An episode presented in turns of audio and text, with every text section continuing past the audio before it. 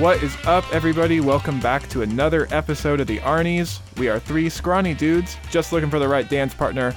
I'm Austin Terry, and I'm a captain. I'm Keith Baker, and I had a date. And I'm Matt Johnson, and I can do this all day. On today's show, we'll be continuing our bi weekly series on the MCU Phase 1 with Captain America the First Avenger. But first, Matt, our newest ongoing bonus series has been covering The Falcon and the Winter Soldier. How's that been going so far? Yeah, what a good show overall. Very exciting. Definitely excited to have these Marvel TV shows. We have a Loki coming soon. We had WandaVision. And yeah, if you want to check out our thoughts, including all those goody spoilers on the finale of The Falcon and the Winter Soldier, be sure to check out our episode. Keith, can you remind everybody when those episodes come out? Those episodes are coming out every Sunday. And with that, let's get into our main topic for today. The summer of 2011 gave us both Thor and Captain America the First Avenger. The films acted as an intro to their respective characters, while also setting up the villains and MacGuffins we would see a few months later in 2012's The Avengers. While receiving mostly positive reviews upon release, this one, like Thor, doesn't seem to be remembered quite as fondly by today's standards. Did Chris Evans not come into the role until The Avengers? Do we have another weak villain? Is the balance between standalone and setup for the next film all out of whack? Well, let's break that down today. Matthew, I'm going to start with you today. I know you look quite fondly upon this film. Why don't you give me your history and your initial thoughts on Captain America, the First Avenger? Yeah, I just think this is a good movie. Um, I don't know what it is. Maybe it's that same thing we talked about with Thor, where people are always like, man, this character didn't really get good until Ragnarok, but whenever you rewatch Thor, it's like, yeah, maybe they had a misstep with the next movie, but he was always, I think, a good part of it, and this is just a good movie overall whenever people would talk about with Winter Soldier and Civil War being like, well, you know, the trilogy's two good movies. It's like, I mean, this movie, yeah, I mean, it's nothing crazy, spectacular, or particularly unique, but I think it's well made, it's fun, it's entertaining, and I've always thought this one was particularly underlooked and underappreciated in the scope of the MCU. I think Chris Evans gave a killer performance. Um, I saw this one right in the lead up to the Avengers back in 2012, and out of all the MCU Phase 1 movies, this one's probably either the one I've seen the most or the second most behind Iron Man. So, yeah, overall, I just really enjoy this movie, and on this rewatch, I certainly did this time as well. Nice. Yeah, I think I might second most of what Matthew just said. I had seen this movie once in theaters and then maybe once or twice since then. So this rewatch was interesting. You know, my first thoughts on it are that I kind of want to rewatch it nothing stood out to me. Like you said, Matt, nothing stood out to me as being like over spectacular, but nothing, there was no really big problems with it either. It was just kind of an overall good, entertaining movie. The introduction of Captain America was was cool and fun, and um, I think the only thing that really didn't grasp me this time was maybe the villain. But as like I said, I think it went by so fast that I just need to rewatch it. For me, I think this viewing is only my second or third time seeing this film, so I really couldn't remember too much from it uh, going into this this rewatch. For me, I think I kind of agree though with what you said, Matt, about how this might be overlooked, but it's only overlooked in the terms of the MCU Phase One. I, I think if you look at it in the in the scope of the entirety of the MCU, I think it is kind of viewed about right. It's not great, it's not spectacular, but it's still a fun movie. I think this movie has an amazing first act, it then transitions into a sci fi historical fiction movie that I think, for the most part, fails in its execution. Uh, for me, the action is just okay, the romance isn't given enough time to develop, and the villain's motivations, while still better than the majority of the Phase 1 villains, is still pretty hard to get straight. It is, however, redeemed by a fantastic final 20 minutes and just an incredible tease for the Avengers. That's kind of where I'm at. Um, a movie that I didn't love on a rewatch, but I still think I might consider it one of the best in the MCU Phase 1 so far. I mean, obviously, we'll do rankings next week when, or in two weeks when we close out with the Avengers, but I'd have to think about it. But I mean, this one's certainly going to, I think, kind of rank high almost by default, at least for me, just because when it comes to origin movie elements, I think this one just has it better than most of the others. And I agree that I really think the first act and third act are great. The second act isn't bad, just a little bit slow. Um, but other than that, I, I think overall just a good movie. And I, I do agree with you though. In the scope of the MCU, I think they did kind of uh, figure out the formula a bit better later on. Yeah, I think they also figured out how to use Captain America and his rogues gallery way better in the future films as well. Mm-hmm. So those are our opening thoughts on Captain America: The First Avenger. We're gonna roll some music, and when we come on back, it'll be time for the movie facts for Captain America: The First Avenger.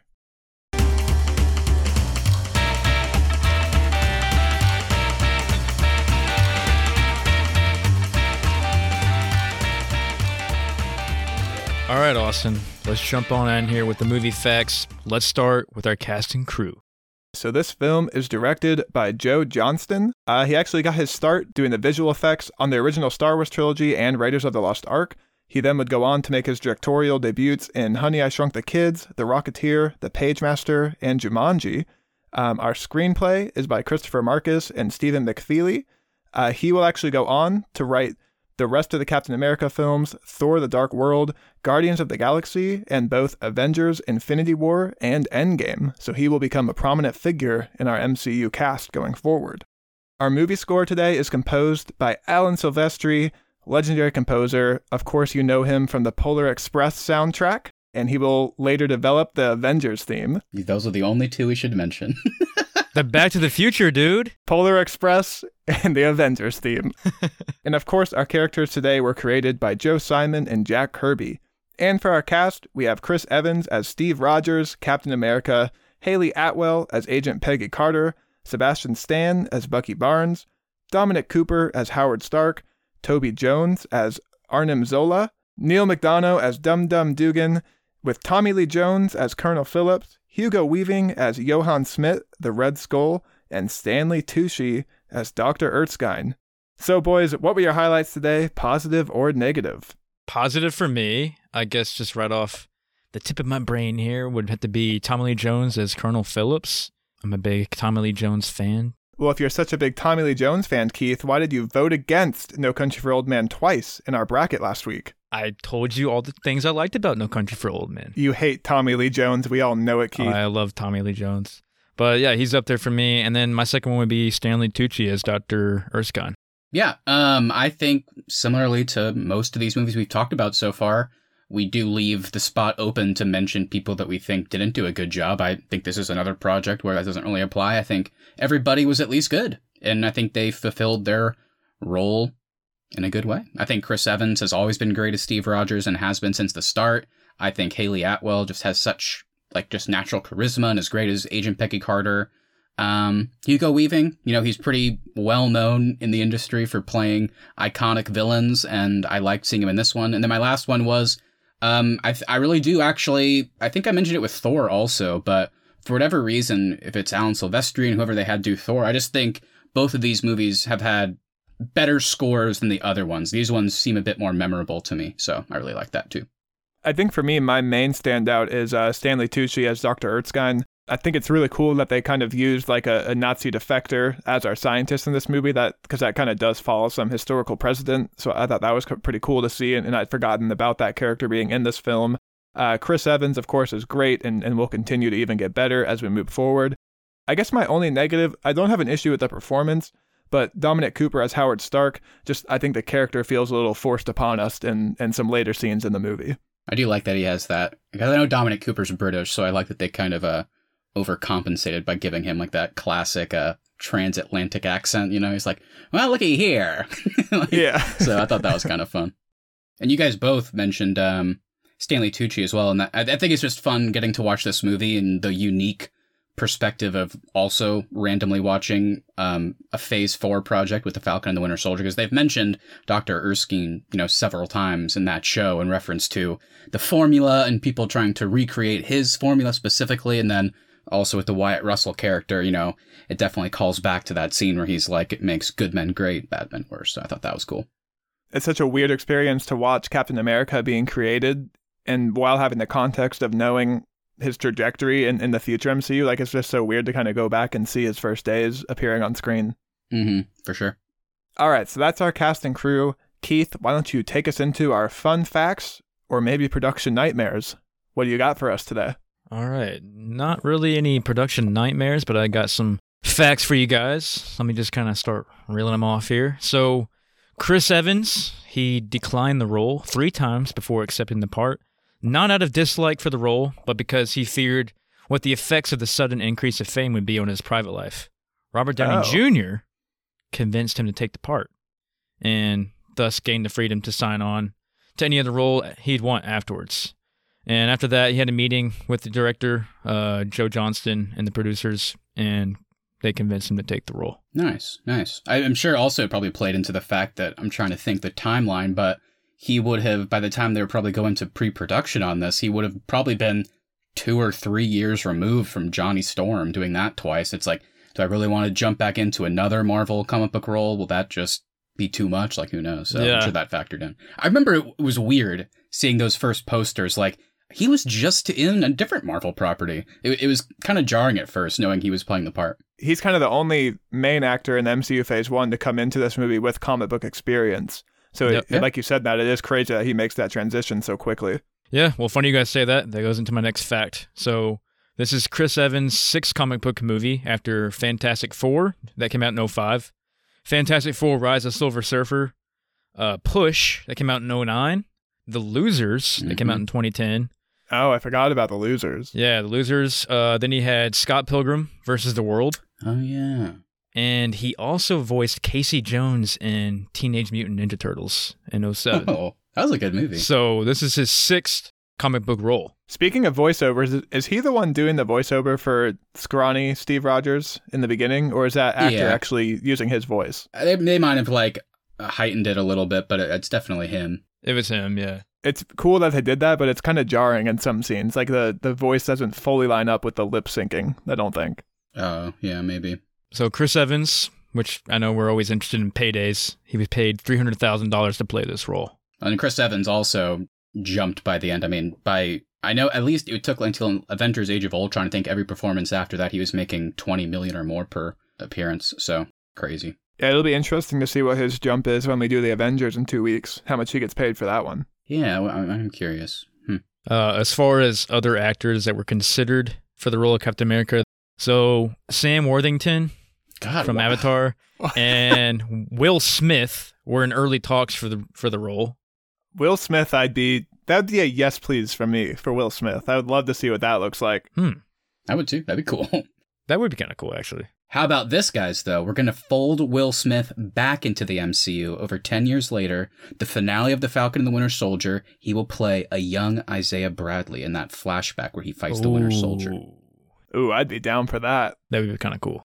Um, later on, Garrett Hedlund, Channing Tatum, Scott Porter, Mike Vogel, Sebastian Stan, Oh, huh. John Krasinski, and Jensen Ackles were all on a short list for the role. Uh, Kellen Lutz, Ryan Phillippe, Alexander Skarsgård uh, also had auditions for it, but the role went to Chris Evans. I actually like most of those picks. Yeah, I was going to say, is there any names that stand out there for you, Matt, that you'd like to see? Yeah, the one that I'd always heard about was John Krasinski. I think that one got really close from what I remember. It sounds like had Chris Evans just kept declining, it, it might have gone to Krasinski. But um, they all stand out as at least good. I, I think most of them could have done it. The one that also stands out, interestingly enough, um, Jensen Ackles from Supernatural, he's playing the parody version of Captain America in The Boys season three. So he's playing like that more fucked up version. So he's gonna get a chance, kind of, to play the role. I guess the only name you didn't mention there that for me stands out is Channing Tatum. I'd be interested to see what that looks like, especially kind of seeing some of his more comedic roles recently too. Like he could probably bring that like charm and wit to the Captain America character. Yeah. And Sebastian Stan was considered for it as well. He auditioned, but ultimately he went to play Bucky, obviously. That is cool that Marvel does that. I like when directors or higher ups make that choice to like when people audition, it's cool to actually consider them for other stuff. We talked about that with Tom Hiddleston. Kenneth Branagh was like, "Yeah, I don't think he works for Thor, but he could make a great Loki." So I like that they still kept Sebastian Stan in the project. This is the final Paramount Pictures film produced with Marvel Studios. Disney bought the rights to the Avengers and Iron Man 3 after this one. Oh, so okay. For some reason, I didn't think Disney comes in until after the Avengers. I didn't realize they were owners by the time the first Avengers comes out. I think if I remember right, the Avengers logo is still Paramount, but Disney had bought them. It's just the Avengers was already like being made essentially. So it's really Disney's show. Then when we get into MCU Phase Two, is really Yeah. when they start having control of the properties. So, Keith, I guess what you're saying is because this was Paramount's last one, we're not going to see any other enemies fall through a plane propeller and then watch them blood trails come out. uh, and one quick fact here, and we'll move on. Uh, originally, cameo appearances were planned in the film for James Logan Howlett, Wolverine, and Erik Lehnsherr, Magneto, who were present during the World War II. during the Marvel comics. But these cameos were uh, scrapped due to uh, rights issues. Yeah, with Oh man, that would have Yeah. been so cool though. I imagine if Yeah. we would ran into Logan, it would have been kind of cool. Also, would have been so jarring though if then we never see them again because Disney makes the acquisition and we can't use those characters until many years later when they buy Fox. hmm And then it's a different actor playing like Wolverine, even though he doesn't age. Yep. But that's it for me for production effects. If y'all want to move on to the critical reception. Yes, Matt, please let us know what the critics thought at the time of release for Captain America. All right, so let's go through this real quick. When it comes to box office, saw some interesting stuff. So somehow this movie apparently cost between 140 million dollars and 217 million dollars. So Wow. it sounds like it was a box office disappointment if you ask me because there should not be a 70 million dollar discrepancy, I feel like. Regardless, the movie made 371 million worldwide, so this makes it the second least successful MCU movie so far. It made 100 million more than The Incredible Hulk, but I was surprised to see that it made 70 million less than Thor, only coming out a couple months later, we should add. So, the first Avenger opened on July 22nd, 2011, outgrossing other 2011 superhero films like Green Lantern and X Men First Class. When it comes to the critical response, again, I was surprised. I know we talked about like people don't look back on it so fondly, but the reviews were positive overall. The film has an 80% approval rating on Rotten Tomatoes. The website's consensus reads with plenty of pulpy action, a pleasantly retro vibe, and a handful of fine performances, Captain America is solidly old fashioned blockbuster entertainment. The positive reviews said the film was light among its World War II setting while maintaining a good and realistic balance between character growth, adventure, and nostalgia. The fact that the story was the focus instead of just utilizing more set pieces also seemed to be appreciated, along with the performances in general. It also seemed that the general setting itself was fresh compared to other superhero movies at that time, which obviously also makes sense. It wasn't common to get like a period piece until later on um, in superhero movie lore. Uh, the legendary Roger Ebert at the time said, If Marvel is wise, it will take this and Iron Man as its templates moving forward. When it comes to the negative side, um, what was criticized was the cheesiness of the film, the film running over two hours, and being too simple and by the numbers. So, what do you all think? Where do you land when it comes to the critics on this one? I think for the most part, I, I kind of agree with everything. I, I think it certainly has its cheesy moments. I guess the biggest positive I agree, I disagree with is I don't know if there's a ton of character growth in this movie. I don't think Steve Rogers really has a conflict that he has to overcome and makes him a different person than where he was at the beginning of the film. That's not a bad thing. Just at the beginning of the film, he's this guy with a lot of heart and courage, and- he's still that same character at the end of the film too. So I don't know if there is a whole lot of growth from him in this movie. His conflict really was like his the physical side of him. Like he was just a scrawny little guy getting beaten up, and now now he actually has the ability to beat other people up. But that's but that's what I like the line from Doctor Erskine is that he's like, "Don't lose yourself," you know, by becoming this new person. Um, as far as the critical reception goes, the runtime, like I said, my initial thoughts, this movie went by really fast for me, so runtime didn't really bother me all that much. It goes by fast for me until we get into like the middle of the second act, and then I think it starts to drag because I think that's where kind of it loses some of its momentum, and, and the story gets a little kind of nonsensical at times. That's fair. Yeah. What about you, Matthew? What do you think about the runtime? Uh, yeah, the runtime isn't a huge issue for me on this one. Usually, whenever that's criticized, I typically agree, but I'm a bit more with Keith that it, it definitely flies by. I haven't had any real issues with runtime so far with the MCU Phase 1 at least. But, um, yeah, I, I think probably could have cut some stuff out, and I do agree with Austin in general that I think the weakest part is around that middle point. Not for too long, but it's definitely not my favorite. Um, and yeah, overall, I think I kind of just agree, both positive and negative. Um, besides that, I guess I can understand the cheesiness thing being a negative. It works for me overall, but I think in some instances when maybe it goes too far, and it also kind of intertwines with the villain stuff, motivations, and just kind of the CG flair with that. Um, that's probably where it works the least for me. I am surprised that it made less money than Thor, though. I feel like Crazy. Captain America is a is a well known IP compared and to later Thor in the at least. summer too. Like you would have Yeah. thought that. That is kind of weird. I wonder if maybe with them coming right off of the heels of each other, maybe there's a little bit of MCU burnout since it back then it really wasn't what it is today. I also have to wonder Iron Man and Iron Man 2, looking at their box offices, at the time they did considerably better than both Thor and Captain America. And uh, Iron Man 2's post credit had Thor. So maybe people were kind of amped for Thor when that came around. Whereas now, thinking about it, the Thor post credit it doesn't it sets up the Avengers. It has the Tesseract in it, which is more focused on here, but it doesn't really set up Captain America, so maybe that had a part to play. At that time too, we are also still kind of coming off of the recession as well. So maybe people are maybe they're not going to see both superhero films at the box office. Maybe they're just picking one movie to see. Yeah, could be. Could be many factors for sure. Many factors. All right, Matt. Well, thank you for breaking down the critical reception.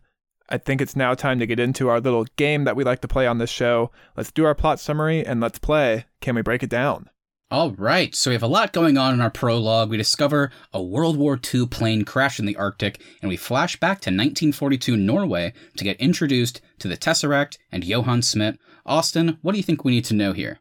Yeah, I think the biggest thing to know here is that Johann Schmidt and his Hydra soldiers are raiding kind of a Viking tomb. So we are making our Odin connection. Uh, we do find the Tesseract, and it, it comes under the control of Johann Schmidt, the Red Skull. And he also makes it clear that he's not working for Hitler. He thinks what Hitler's doing is, is kind of dumb, and he's actually going after the real power versus what he calls trinkets in the desert. Yeah, it's an interesting dynamic with the whole Nazi thing uh, in this one when focusing on someone that doesn't like Hitler, but obviously not a great guy by the end of the movie. So, whatever.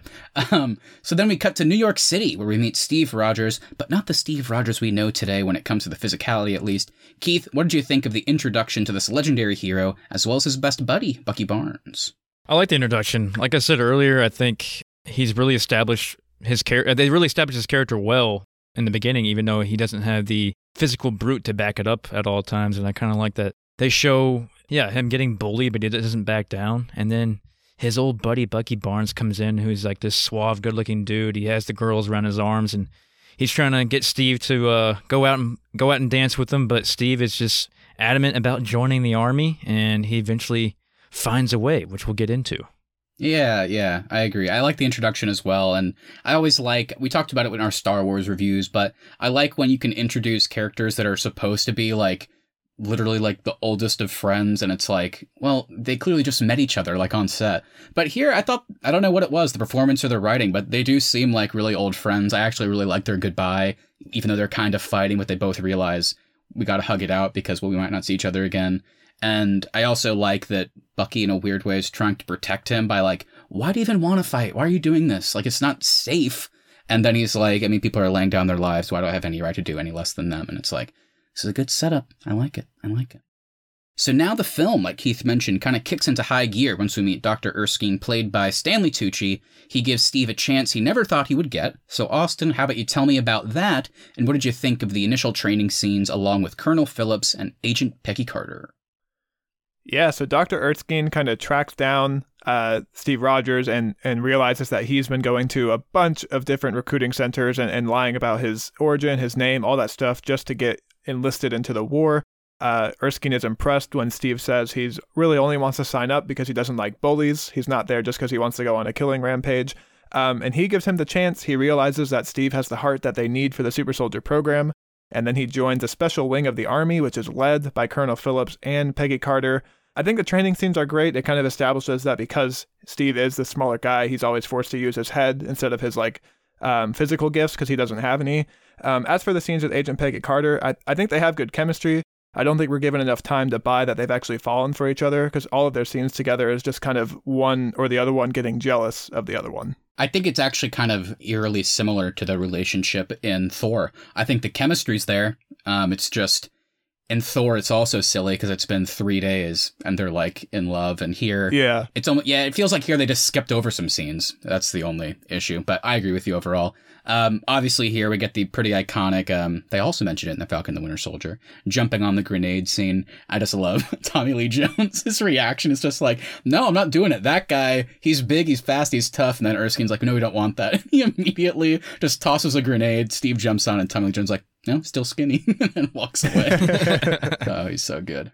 All right, so let's finish up with these introductions. Keith, tell me what you thought of that whole super soldier transformation scene along with Erskine's untimely death watching it this time after watching Falcon and the Winter Soldier kind of uh, made it a little bit different for me. Seeing it this time, watching him go into the the weird chamber thing because in Falcon and Winter Soldier, they're you know they just inject it. It seems like, and then that's it. They're they're good. They have the serum. This one, they actually had to actually go into some kind of weird chamber and inject all these different things into every every muscle.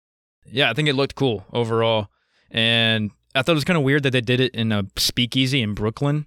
Thought that was kind of odd, but um, whatever. I kind of went with like with an it. old woman as the guard.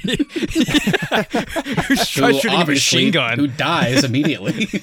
yeah. She misses every shot with her gun. As far as Erskine's death goes, it was Mhm. kind of weird that there were, some spy was in there. Like, how was he able to get in there? But I, I guess it's 1940s, so they couldn't figure that out security wise. But uh, yeah, it was kind of sad to see him die. It was kind of I, I liked his character, and I, I thought it been would have been cool to see him continue on in the movie and possibly other movies. But um, I mean, it made sense why they killed him because he was helping the Allies making super soldiers in a successful way instead of how the Allies were or the Axis powers were doing it with uh, Red Skull. I also liked uh, just the little touch of whenever he like runs for the first time, and it's like kind of realistic where he's running because he knows how to run, but then he's like, "Oh, I can run really fast. This is gonna scare me." Yeah.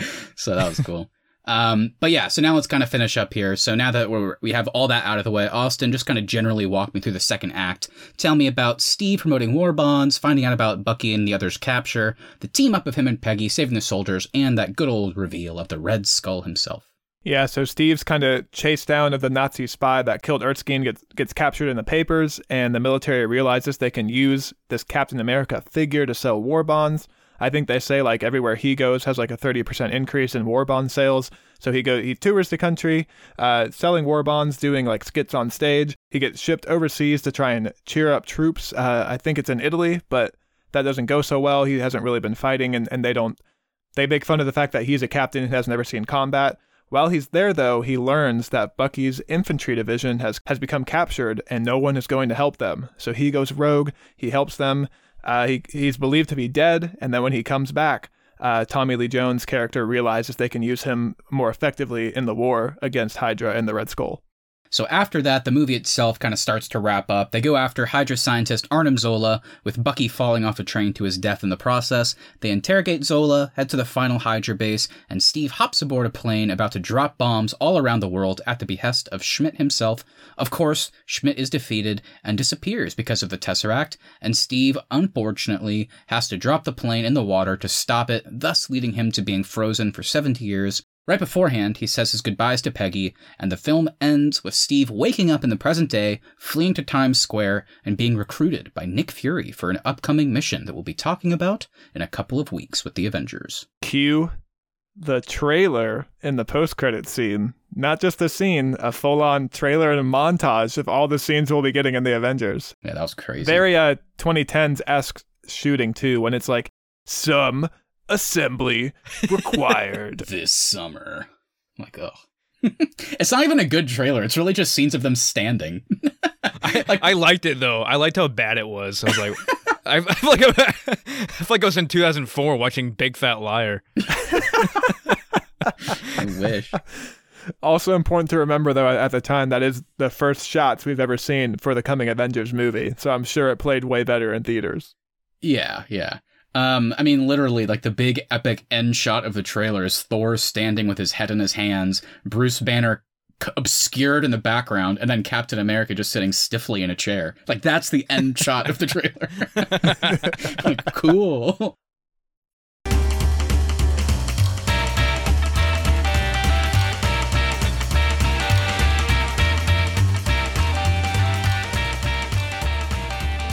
All right, my friends, let's get into our roundtable discussion. Who would like to kick us off today? Yeah, so I'll kick it off. Um, I really like how this movie seems to balance a grounded character origin, real life events, action adventure, and a 1940s comic book cheesiness that we mentioned earlier. Obviously, when it gets too cheesy, I don't love it, but the generalness I did like. I think it comes together just in a solid package, like we talked about at the top. Um, but I did want to know, like, what you guys thought of that balance in general, as well as does the introduction to Steve work? Uh, yeah, like I mentioned before, the introduction works for me. I think they really established who he is as a person. He's a good guy. He means well. Uh, he doesn't back down from a fight. He doesn't like seeing people be bullied, which is why he wants to join the uh, the war movement. The whole line of like, "Do you want to kill Nazis?" He's like, "He's like, no, I don't want to kill anybody. I just want to, you know, I just don't like seeing the little guy beaten, beat, getting beaten down." Um, so it really establishes who he is, and yeah, I mean, I like that he stays the same person even after he becomes the super soldier, which we don't get to see with future super soldiers coming up. Yeah, I think they do a really great job of establishing who Steve Rogers is as a character. I think his origin and his motivations are the best part of this film. I don't think they do a great job of tying it into real life events because these really aren't any real life events. It's all like a comic booky plot, which I'm usually all for, but and I don't think it works in the context of World War II. I do think they do a great job too of establishing like the super soldier serum is going to amplify everything within you. So if you're good at your core, you're going to become better. If you're bad at your core, you're going to become worse. And I think they do a great job of illustrating that by having Steve Rogers on one side and, and Red Skull on the other side. Yeah, I mean that goes into what you remember. Tommy Lee Jones's character was trying to select the guy out of his uh, platoon there, and he wanted to he wanted to pick like the uh, like the douchebag guy. I can't remember his name. And Erskine is like, no, like you have to look at the who the person is on the inside too, because he wanted the guy who has guts, and then obviously we get into the whole grenade thing. Yeah, I, I mean, I just really like Steve Rogers as a character, and while I agree, um, it's not like he majorly changes or grows as the movie goes on. I guess you could make an argument that is the point. I mean, Erskine tells him not to change, so we could have seen a plot where he gets this bigger body, he's maybe viewed as more attractive by some or something, like he's stronger, faster, all that stuff. So maybe he becomes a bit like he takes it for granted, becomes a bit of a douche maybe, um, and just kind of tries to beat up on people that, you know, beat up on him or whatever. So the fact that he doesn't change and he's still the same person, maybe in a weird way, is kind of his arc. The fact that he was able to live up to that idea that the doctor gave him before the whole injection. So I, I do, I just like the character. Um, yeah, I do agree with Austin though. I think sometimes the balance of what the movie's trying to do does get a bit wonky, just because eh, there is a lot going on. But um, overall, it works enough for me. So you know. I think probably the most apt comparison for this movie is, of course, the first Wonder Woman. Um, I don't want to compare the two too much, but having Wonder Woman involved in just like everyday World War One battles, I think made that movie ultimately more interesting versus having the entirety of, of, the, of the World War II plot here uh, revolve around Hydra and the Red Skull. How cool would it have been to have like a D-Day Saving Private Ryan style movie that just happens to have Captain America involved? I'm all for going all out with our crazy plots in our comic book movies, but this one, it just seemed like they kind of tried to have too much of the grounded story mixed with the crazy villain and weapons, and, and ultimately Red Skull and his soldiers just seemed really jarring and out of place for me. Like, even though Red Skull is doing some pretty evil stuff, for me, it's hard to believe that he is more evil than what the Nazis are doing in the entirety of World War II. It just seems like having just Hitler and, and our generic Nazi shoulders would have been better villains in this movie. Another fact that I meant to tell you guys earlier was so up until a very late stage in pre-production, Hydra would have been a blatantly Nazi military organization with swastikas on their uniform. There was deleted scenes that also had Hydra explicitly attacking Nazis in addition to the Allied powers. So, hmm. yeah, they weren't exactly aligned with the Nazis, I guess. They did have that scene where uh, they revealed that he was planning to drop a bomb on Berlin as well. So I guess elements of that carried over. But I do, yeah, I do admit it's not always super clear what's going on with them. As far as Red Skull goes, I mean, his character was okay. I didn't really pay attention to it too much. I just didn't find he was like saying anything that was outrageous and like scary. I don't know. He just kind of it just felt like he was in everything for himself, really, to make himself stronger. Yeah, I did like the aspect of once Steve Rogers comes into the picture, though, it's like all about beating him because and I guess you could even tie that into some Nazi fundamentalist ideas, but he just believes he's the apex predator. So whenever he sees that Erskine took this loser, probably in his opinion, and use the serum on them to create Captain America, it's like, well, I'm me. I mean, I'm the perfected version. Like, you're not. I'm going to prove it to you. And yeah, so it does get a little interesting when you tie Steve into it, but unfortunately, there is way more than that going on than just his relationship with Steve. Yeah, I just think the World War II setting is already so interesting that like we already have a, a baked in great villain to this historical conflict. So I think it, we could have almost had a more grounded, just like war movie with Captain America involved. Like it would have been really cool, I think, to see him like storming the beaches of Normandy or or involved in the Battle of the Bulge, and maybe like Red Skull is just this villain of the Nazi leadership or like a general in the Nazi leadership, and, and that's who his squadron happens to be going after. Because that's what they had to do in World War II. They had to kind of take out a lot of Hitler's generals to ultimately get to him. So I just think there's a better way to tie all this into the historical event of World War II than basically sectioning off a section of Germany and saying, here's where we're going to just only focus on Hydra and Red Skull. I get that. I, I feel like a, a version of that could have worked. I would probably. I'm not even really arguing it. I'm sure that could have been a cool movie. I like. I like the version where it's a bit more fictional and has kind of that cheesiness. It, overall, it works for me, like I said. But I would have to imagine the reason they didn't go with something super, super grounded and realistic is because maybe it might have been too jarring whenever you watch the Avengers and it's like, oh yeah, that was that guy that was just like a like a grounded soldier or something. So maybe they were trying to have a more even tone across those appearances, but that's really all I could really guess. Well, I don't even think you need to really change the Steve Trevor from this movie. I just think you need to change like all the stuff he's involved in. Like I think you can have the same character that they presented here, just have him kind of be more involved in actual World War II events. Yeah, yeah. I, I think that could have worked for sure.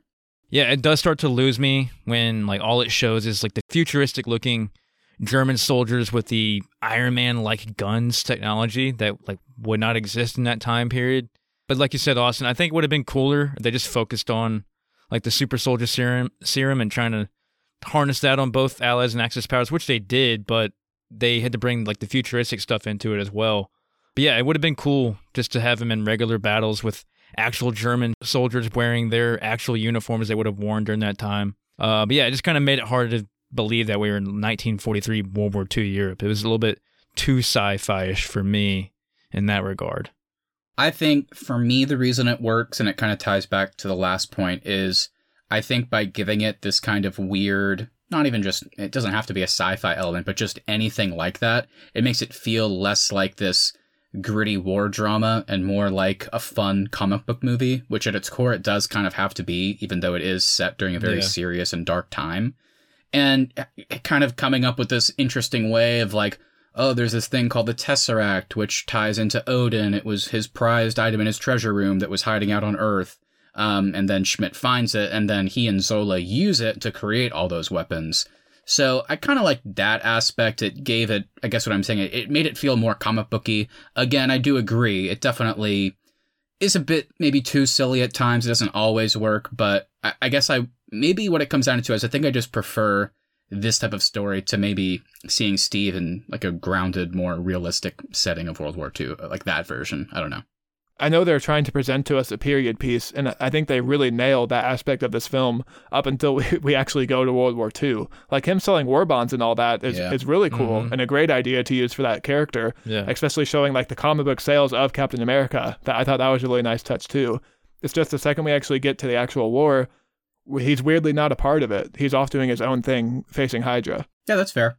I think after that uh, saving the soldiers sequence, it definitely I can once that montage comes around and then they're doing like that train heist and then going to the final base with the plane, yeah, it definitely could have just been a generic thing that took place during a war, not necessarily World War II. So I get that point. But to just completely go against my own point, though, that montage is pretty sweet. I did really enjoy oh, yeah. that montage. Yeah, I liked it.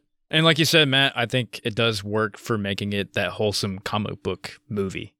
Maybe we'll get another version of Captain America further down the line. Maybe that's not in the MCU like a more gritty, like rated R version of him where he's just like fucking up German soldiers, like on the yeah. beaches of Normandy. mm-hmm. Which there are versions of the comics like that, like him and Logan, like just destroying people together, like that. That's actual stuff from the comics. It's kind of dark and cool, but yeah, yeah, I get why maybe it didn't work for the movie, but it doesn't always work in this movie. So I see both sides of it. Did you guys like that Steve has a pistol and a shield, which is exactly what they give John Walker in the Falcon yeah. and the Winter Soldier? Oh, yeah. It makes sense. It makes sense. Also, because he's like, "Fuck, dude, I don't know how to catch this thing yet. So give me a gun." so I feel like with all of our episodes so far with the MCU Phase One, we talk a lot about character dynamics. I think that's something the writers probably try to inject in there for dramatic effect, definitely comedy. So we've had like Tony and Pepper, Tony and Rhodey, Banner and Betty, Thor and Jane, Thor and Loki, etc. I think this movie has some of the stronger ones, like I mentioned, with Steve and Peggy, as well as Steve and Bucky. And I guess the highest praise is I think it gets some good scenes in there without giving either of these relationships too much screen time, which we did give a little bit of criticism to earlier. But I did kind of want to hone on that more a little bit. So what did you all think of these particular character dynamics? How did they build up and play out for you? And if you wanted to throw some more in there, like maybe the Steve and Erskine relationship, like what like what character dynamics worked for you in this movie? I was curious. Yeah, hands down, the two best relationships in this film is as uh, Steve and Bucky and Steve and Erskine. All their scenes together are great. I like how Erskine kind of takes on this like mentor figure almost in Steve's life because we don't see anything about his parents. So it, it, seems like his biggest mentor really does become Erskine, and he's kind of is that coach that Steve can turn to whenever he's getting ready to take the super soldier serum. And then the Steve and Bucky, they just do a great job establishing that friendship. Like you said, Matt, from the second we see them on screen together, we buy that these two have known each other forever and that they're they're really good friends who care about each other. I do think the Steve and Peggy relationship, like I've said, I think they have great chemistry. I don't think we have enough scenes to buy that they've actually fallen in love for each other. All their scenes are either at the training grounds or Steve getting jealous of what he thinks is her having a relationship with Howard Stark, and then Peggy getting jealous of him being kissed by a secretary at the Allied Command. Natalie Dormer, though. Anybody would have been jealous of that. Ooh. Ooh. Hell yeah. uh, but um yeah, I, I definitely get your point. I I I don't quite agree. I do like you said, I love the chemistry between them. And uh, in terms of the relationship, at the very least, they're not in one. So that's an argument by the end. They're not in one. It's just all it really amounts to is that goodbye kiss and the dance and setting the date, even though he's presumably going to his death.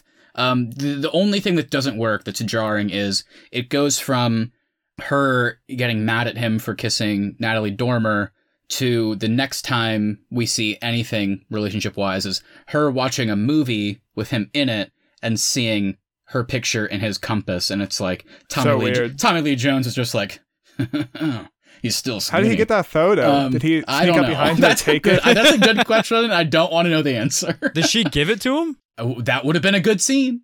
We, we didn't yeah. see it. I mean, I liked Steve and Peggy's relationship. It was just built. It wasn't necessarily a relationship, but it was, but it was a build up to one.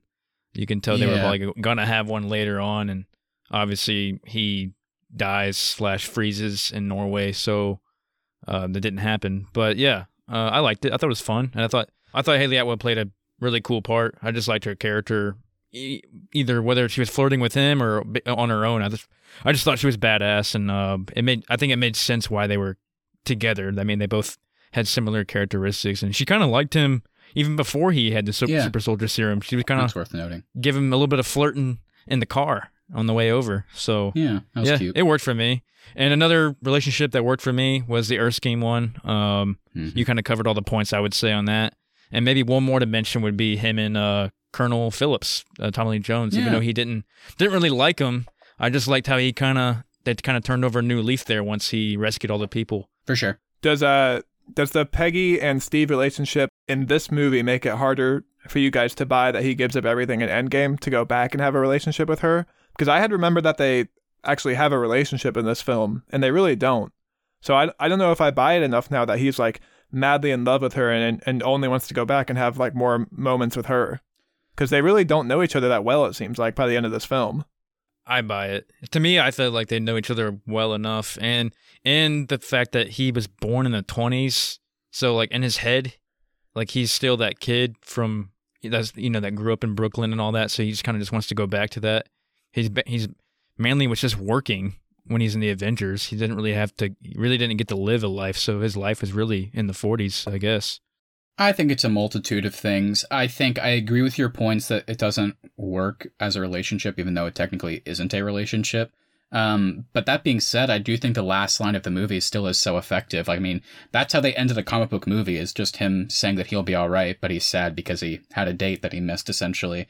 Um, and I, I, yeah, I mean, I don't want to be too specific in the future, but also to build on that point, we do know in Winter Soldier that she is still alive at that point. She's just extremely old. So he was able to find out that she was still alive in the present and they were able to have conversations.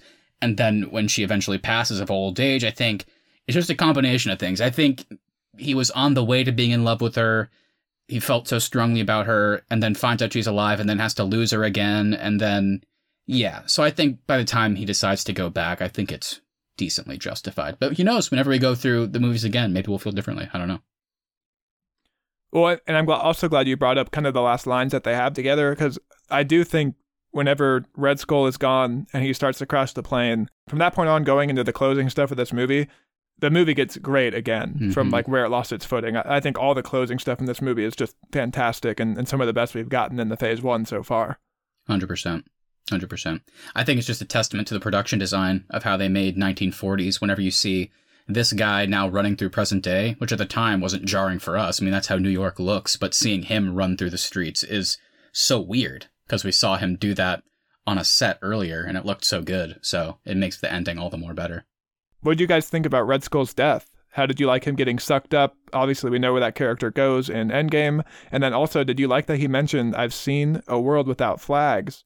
And now in Falcon and Winter Soldier, we have the flag smashers who are trying to argue for a world without flags and borders. Hmm. I didn't catch that last part, but that is interesting. Can you all explain Red Skull's death to me again? I'm trying to even remember what happened. The long and short of it is the Tesseract, we find out later, has an Infinity Stone in it. That stone is the Space Stone, and it can be used to open portals. So the idea of a portal being created and him getting, and him getting sucked out isn't out of character for the Tesseract, if you want to say that. So crazy. So crazy to see that and then know what happens in Endgame. Like, Mhm. Did they have that scene already written at the time of this movie? I'm I don't. so I don't think so because I know that Marvel wanted Hugo Weaving to come back for years, um, but he just wanted to move on from the character. So I think it would have been different if he had popped up in the sequel. I always had a theory because they do something similar in the comics. I think they wanted Robert Redford and Winter Soldier to at the end, the director of Shield, to pull off his skin again and be revealed to be an older Red Skull that survived to present day. Oh. I always feel like that's what they were trying to do, but it didn't work out. So let's talk about Howard Stark. Howard Stark here. hey, Peggy, want to get some fondue? It's like, no, we're in a war zone. Shut up. you go ahead, sorry. We've talked a lot about these Phase 1 films kind of tying together and, and connecting to the broader MCU. What do you think about Howard Stark's involvement in this film? I had forgotten how much screen time he actually has in this movie. Having him as the weapons contractor for the army, I think makes a ton of sense. Having him actually on the ground in flying missions in Germany feels extremely forced to me, especially when they kind of go out of their way to point out that he's still operating as a civilian pilot. Did it feel like this just exists to give this movie a connection to Iron Man, or did this work for you guys? I think everything you just said is right. I think yes. I think it's just in there to be a connection to Iron Man. Um, but I still like it. And this is an interconnected universe, so I think it was a cool addition. I like you said, it makes sense that he would have been utilized as a weapons manufacturer in the war. And just just the simpler concept that he came up with the shield that Captain America wears is also really badass. As for the pilot thing, I also thought it was weird, but then I, I also thought about it and I was like, well, I guess it kind of makes sense of him being a civilian pilot because it's not like Peggy Carter can drag someone like a, another soldier into their mess and get somebody else in trouble. So I guess that kind of worked, but yeah. It, I mean, yes, to answer your overall question, he is forced in the movie, but I think it was on purpose and it's fun, so I still like it. It worked for me. I like seeing it. It was a good. I thought thought it was a good connection to Iron Man. And as far as the him in the plane scene, yeah, it was. I mean, it was a bit ridiculous that they're getting shot at a shit ton, and they're like, no one's freaking out at all. They're just like, Yeah. oh, okay, let's keep He's the best pilot I've ever seen. I gotta get out of here. Let's go get some fondue. Yeah, and then Why does Steve think fondue is a sexual thing too? I think uh, How dumb is this guy? I, I did like the following scene though, where he's like, "Oh, so it's just a food," and he's like, or no, I think it's Howard's like, "It's just a food, buddy." it's like, oh, like he just has no idea. So- but I do, I, I do agree with you that it was like, come on, Steve, come on. Also, a fun connection uh, that I just popped in my head was in Iron Man Two. It was the whole big thing that Tony was bringing back the Stark Expo that his dad started, and in this movie we see that, That which was is kind of cool. cool. Yeah. Um, and I liked how it didn't work, but he's still charismatic in the same way that Tony is. Just like, well, it's not perfect, something like that. So it was kind of fun. now that we've seen Falcon and Winter Soldier, how does this movie kind of relate to you guys on that one now? And I know we already went back. We both, we all three went back and watched Civil War to kind of have it as reference. So now that we've seen Captain America: First Avenger, does it like kind of change things the way you saw um, Falcon and Winter Soldier? I think the best I can say is um, the Bucky and Steve friendship. I feel like you totally buy their history just from the start of this film, going into the sequel, the Avengers, everything we get. Like it's really cool to see their friendship actually in the 40s, see their friendship in the present day, and then now see Bucky mourning Steve's death. Like I think all that feels so great in every single film they have together. Uh, their relationship has always been good, and it, it's really cool to see kind of the impacts that Steve has had on Bucky's life. Yeah, I just think in general, you get an appreciation for truly how awful, in a weird way, it would be to survive that encounter, which I know sounds weird, but then wake up 70 years later. I mean, I, I still think one of the best lines in Falcon and the Winter Soldier is Bucky talking about how basically he didn't get to mourn his family because he just woke up one day and they were all dead at once. Um, and yeah, so now that Steve is gone and we only have Bucky, it kind of watching this film makes you appreciate that loneliness a bit more that these characters have to deal with. The fact that they're men out of time, and um, now that Bucky is not even with Steve, he has less of a tether to this world, and like where he goes from there was so interesting to watch in the show. And I don't think I would have appreciated that as much had I not rewatched this movie and kind of just the Captain America films in general also makes you appreciate even more the opening scene in Falcon and Winter Soldier with the therapist, where he's like, "I've never known all I've known is war and fighting. I knew a, a fraction of peace when I was in Wakanda, but every every time I was coming out from under ice, I was fighting or killing. That's all I've ever known, and it kind of just uh, makes you appreciate that scene more. Kind of going back and being reminded, oh yeah, not only even before this guy was the Winter Soldier, he was also fighting in World War II. Like he literally has only known war or fighting for the majority of his adult life. I think it also directly ties in with Sam and um, John Walker. Sam, in the sense of when you watch Steve Rogers' journey in this movie, there's so many connections to Sam's journey that started in Winter Soldier and his background and what he values. Like, yes, he was a soldier and he fought and he killed, but his primary purpose in life is to help other soldiers get through their trauma and get better.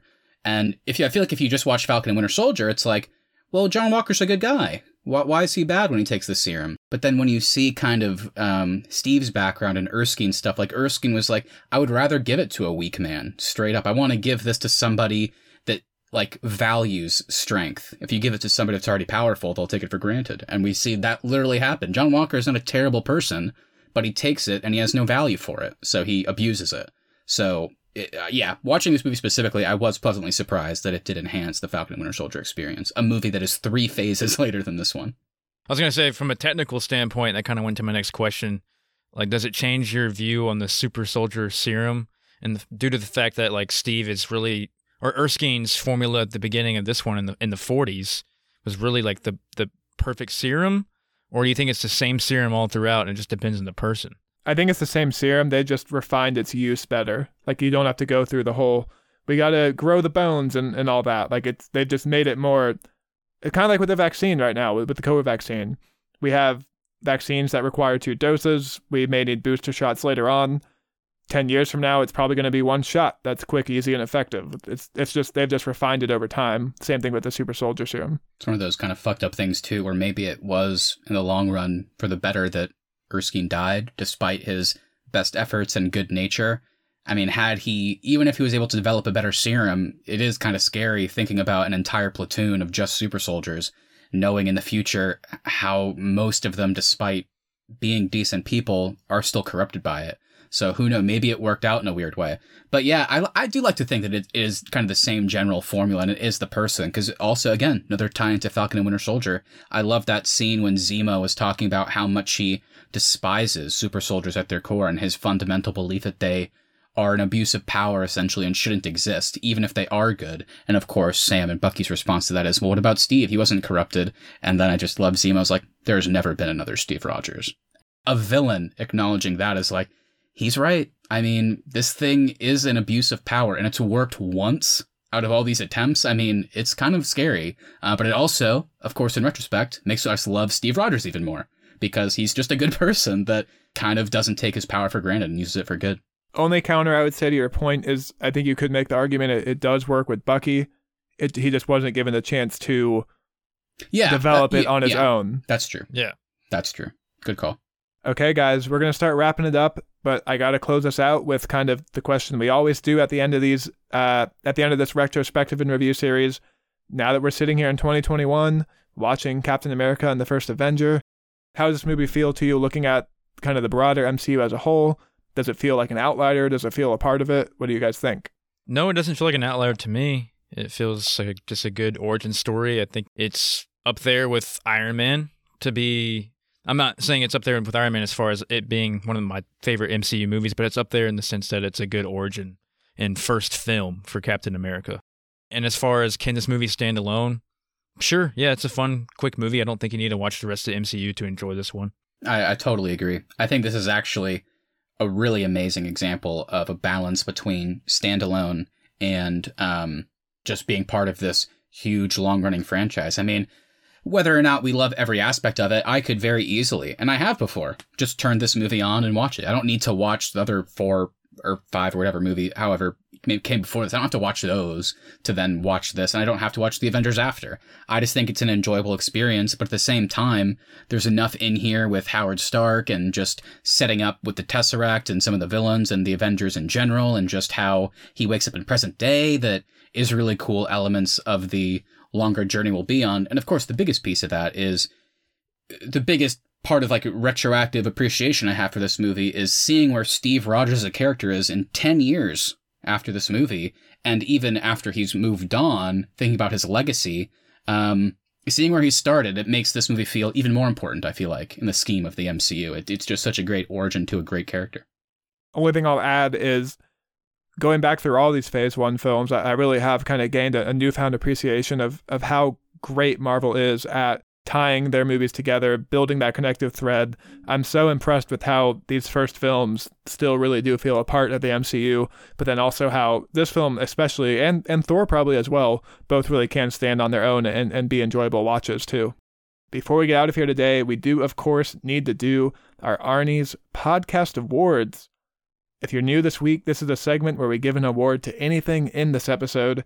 Keith always starts us off. Keith, what do you got for us today? I think I will do the first Elon Musk award, and that goes uh-huh. to Mr. Howard Stark when he's showing off his hover car at the expo. Oh, the precursor to Tesla. Wow, I'm happy for Howard Stark, Keith. I'm so glad you can put him on the same level as Elon Musk, or maybe it's Elon Musk being on the same level as Howard Stark. Who's to say? Thank you for that award, Keith. Also weird too because Elon Musk is, is canon in the MCU as well. Iron if we Man think 2. about Iron Man 2. He's friends with his Um, son. My award today, though, will be for Captain America himself. More specifically, the Captain America suit, and it is the most awkward shoulder pads? Question Hmm. mark. That's fair. What are they doing with those shoulder pads? How is that protecting him from anything? It looks like inflatable. Like he looks like he has to puff them up every time before he goes into battle. Howard, why do these? I mean, the suit is incredible. The shield, I mean, just gorgeous. But the shoulder pads, I mean, do I need those? He's like, Steve, I put in a inflatable life raft so you can uh, save yourself if you fall in the water. Oh, okay. Thank you. But Howard, but Howard, I'm so out of breath from inflating these every time I go into combat. Sorry, Steve, can't hear you. I'm halfway out the door. I'm taking three different women to fondue. I hate my son. Okay, Matt, close us out today. What is your award? The award I'm giving is for the worst job, and that is for the poor, poor artist that had to draw Red Skull without his mask on. And he was probably murdered after that as well. He had to stare at it. He had to somehow give depth with only red paint. And frankly, that is a tough job. So good on you. So funny when that scientist is like, "It's a masterpiece," and then we he never just like runs away. He's like, "I'm gonna get out of here." I did I was kind actually. of pissed off at that. I was I thought it was gonna pan over, and then it never did. I was Yeah, like, "Are you kidding too. me?" I I kind of wanted to see liked that it painting. though. I, I thought it was a cool like tease. Like we didn't get the intro until later, but it was fun knowing that he's only using red paint. It's like uh, I see what's going on. Okay. All right. Well, everybody, that is going to do it for us today. Thank you so much for listening. And if you've enjoyed this episode, please make sure you hit that subscribe button so you never miss any of our upcoming content. Also, if you wouldn't mind sharing us with a friend, that really is the best way to help us continue to grow this show. And hey, leave us reviews as well. Even if you don't want to write anything, a starred review on Apple Podcasts really does help. At The Arnies is our social, and thearnies.media is the website. The MCU series will continue in two weeks with The Avengers. And next week, we have a new release coming out that I know Matt and Keith are excited for. We are going to be talking about the reboot for Mortal Kombat. God, I am so excited. This is gonna be a good one. I will say they released the first seven minutes of the movie on YouTube, and I watched it. No spoilers, but It's on HBO too. oh, all right. Well, we are in for a treat. I think I very enjoyed it. It's gonna be a fun episode. Early reviews have been positive. I was surprised to see. Oh, I didn't know that. That's good to know. So yeah, like Austin said, definitely check out that Mortal Kombat episode. We also last week did our bracket on the best best picture winner of all time, so go check that out. And the Falcon and Winter Soldier finale, we did that too, so check that out. And if you don't have enough of your MCU fix, we will be back in 2 weeks for the Avengers to wrap up phase 1. So tons of exciting stuff coming down the pipeline. And check us out on Instagram at the Arnies. Feel free to direct message us your thoughts on this episode and upcoming episodes, please go back and catch up on Falcon the Winter Soldier. We just finished that up. That was a fun one. Had a great time with it. And also catch up on this series. So go back and watch Iron Man, Iron Man 2, The Incredible Hulk, Thor, and Captain America, and look forward to the Avengers. And please let us know if we missed any best pictures in our best picture bracket. We want to see which ones we should have put on there. Okay, everybody, send us a message. We really do want to hear from you. Once again, that's at the Arnies on Instagram and we'll talk to you later. Have a great week. See ya. The Arnies will return for the Avengers.